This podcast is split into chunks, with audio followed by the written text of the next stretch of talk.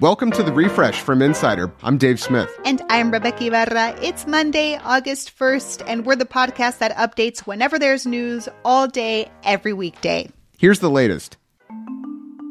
In eastern Kentucky, rescue workers continue to look for survivors. At least 35 people have died in recent flooding, which is a number that could rise even higher. Water lines are damaged and cell phone service is mostly out. Plus, the area is still under a severe weather alert. Here's Governor Andy Beshear. Next couple days are going to be hard. We've got rain and maybe even a lot of rain that's going to hit the same areas. Please pray for the people in these areas and if you are in the areas that are going to get hit by rain, make sure you stay safe. New York City has declared monkeypox a public health emergency. The city is the epicenter of the outbreak, recording over 1,300 cases as of Friday, but experts say as many as 150,000 New Yorkers are at risk. By declaring a public health emergency, the city can issue special orders to help stop the spread of monkeypox, like securing more vaccines and allowing more people like pharmacists and physicians to administer vaccinations. Elon Musk may make it seem like everyone's driving an electric vehicle, but they've only really taken off in five states so far. To no one's surprise, Californians own the most EVs, but even there, they only represent 2% of all cars in California, according to Axios. EVs are also popular in Florida, Texas, Washington, and New York, but to put their popularity into perspective, electric cars currently account for less than 1% of all vehicles on US roads, though lower prices, more models, and more charging stations may persuade more drivers to plug in. The world lost two giants over the weekend. One was a TV trailblazer, while the other was quite literally a giant in the world of sports. At six foot nine, Bill Russell towered over his opponents on the Boston Celtics, winning 11 NBA championships as a player and two as a head coach, the first black head coach of any major U.S. sports team. Nichelle Nichols, meanwhile, was a television icon as Lieutenant Nyota Uhura on Star Trek. In 1967, she wanted to leave the show after one season because of the racism she experienced on and off set.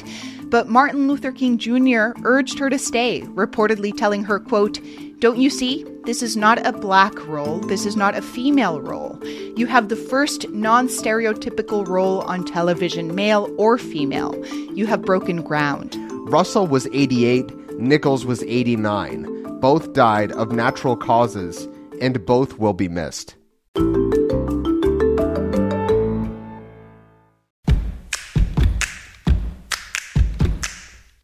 Coming up, if you're worried about layoffs at your job, you're not alone.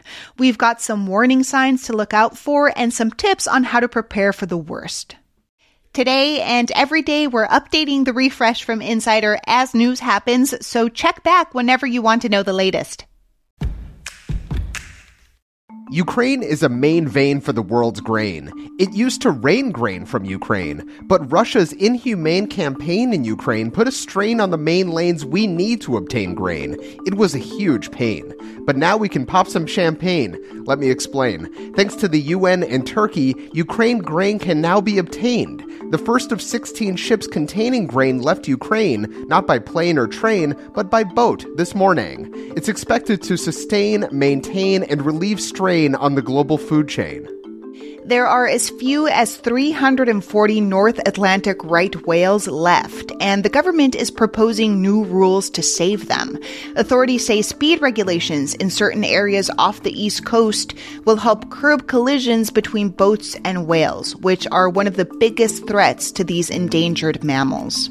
UPS workers and union leaders tell NBC News that UPS employees are getting sick and hospitalized as a result of the brutal heat waves ripping across America. They're demanding UPS, which is the world's largest package delivery company, put more safety measures in place for its drivers. Some ideas fans in every truck, more breathable uniforms, and plenty of water and ice. Taylor Swift has a new claim to fame the most carbon emissions of any celebrity. According to a new study from digital marketing firm Yard, Swift's private jet has flown 170 times in the first 200 days this year. The shortest trip was just 36 minutes. Swift's people defended her to several outlets, saying that she often lends her plane to other celebrities, so she's not the only one to blame. But we're gonna need to see some receipts, Taylor. We may never know who scored the winning ticket of last week's $1.3 billion Mega Millions jackpot.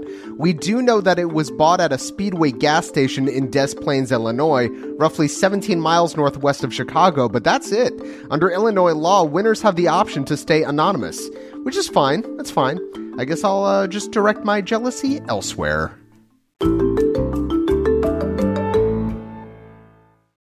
We recently learned the U.S. economy shrank for a second straight quarter this year, increasing worries that high inflation and falling demand might cause a new recession.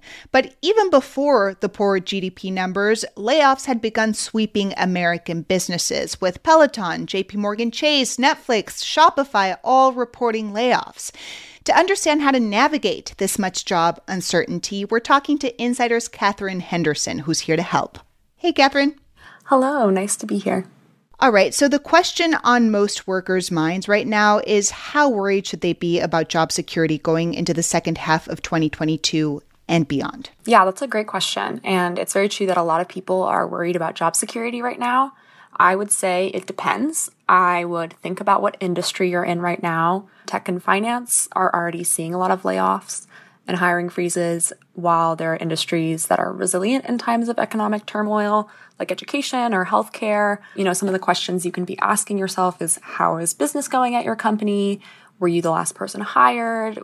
We spoke to Roy Cohen, the author of Wall Street Professionals Survival Guide, and the way he put it was you should deconstruct your own situation to think about the factors that might put you at risk. Got it. So, bad economy or not, layoffs are just a reality of working life. And as you say, you recently spoke to a number of career experts about this topic. So, what did they say are the easiest to spot signs that someone's job might be in jeopardy? Give us some tips. You know, there are definitely some obvious signs like a bad performance review. You should pay attention to your company's business results, thinking about quarters of lower profit or mergers and acquisitions. Those often lead to cuts. If your company starts to slow hiring or announces a hiring freeze, that's a bad sign as well.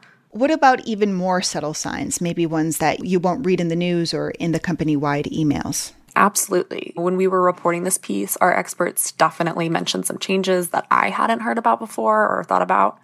One of the things that they talked about was paying attention to your manager. If you get a new boss and they're from the outside, new managers often want to recruit a new team, which can lead to layoffs. Another sign something might be off is if you're getting more negative feedback or getting taken off longer term projects and being given like legacy work, which is like doing maintenance on systems or older projects. So if you were included in those cutting edge projects, that would be a good sign. But if you're not in the loop on those things, that could mean that they aren't seeing you as valuable. They're kind of setting you up for failure. That's definitely a bad sign. So I feel like this conversation can be a bit anxiety inducing for some people. They're probably listening and going, "Oh my god, have I been put in sort of some sort of legacy work?" So, you know, for those who maybe have spotted signs that layoffs might be coming, what can they do to prepare for the potential bad news? Absolutely. And it's very true that, you know, this is such a difficult conversation. There's a lot of stigma around layoffs, even though they are part of the economy, as we've been talking about this with different experts. One of the things we hear a lot is a lot of people experience layoffs. Mm-hmm. And, you know, when you're seeing some of these signs in terms of trying to make things work at your current company, it's important to stay connected and be around, be talking to your coworkers, be talking to your friends, be talking to your managers, be checking in with people and staying connected. Then, if you are seeing a lot of these signs, it's always good to have a backup plan. If you start to think about what you could do for a brief period of time, like some contract work or consulting or part time work in an emergency situation where you need an income, that's always an important thing. And again, in times of economic turmoil, with a potential recession, it's important to be budgeting and thinking about things that you could cut out of your spending just in case. Catherine, anything you wish I had asked you that you really want our listeners to know? Because this is a depressing conversation in a way, but a note of hope or of advice? Absolutely. You know, I think as I've been covering these layoffs and talking about what it means for people's careers and their career advancement, one of the things that I would say is people are more inclined to help out than ever. We've been through a global crisis. There's been a lot of economic turmoil over the past two years, and people are calling to their networks publicly on social media mm. and finding really positive responses. I think it's a time when, like, as a shared humanity, we want to look out for each other. And I think opening up that conversation is a good thing to curb the stigma around layoffs because this is, as you said, a part of our economy and it's devastating. And we need to be looking to our networks to take care of ourselves and make sure that we land on our feet in times like this. Catherine, thanks for chatting. Thank you so much. Catherine Henderson is a junior reporter for Insider covering careers. Make sure to follow The Refresh from Insider on Apple Podcasts, Spotify, or wherever you listen to podcasts. And please leave a rating and review, it helps other people discover the show. You can also just tell your smart speaker to play the Refresh from Insider podcast. I'm Dave Smith. And I'm Rebeca Ibarra. Talk to you soon.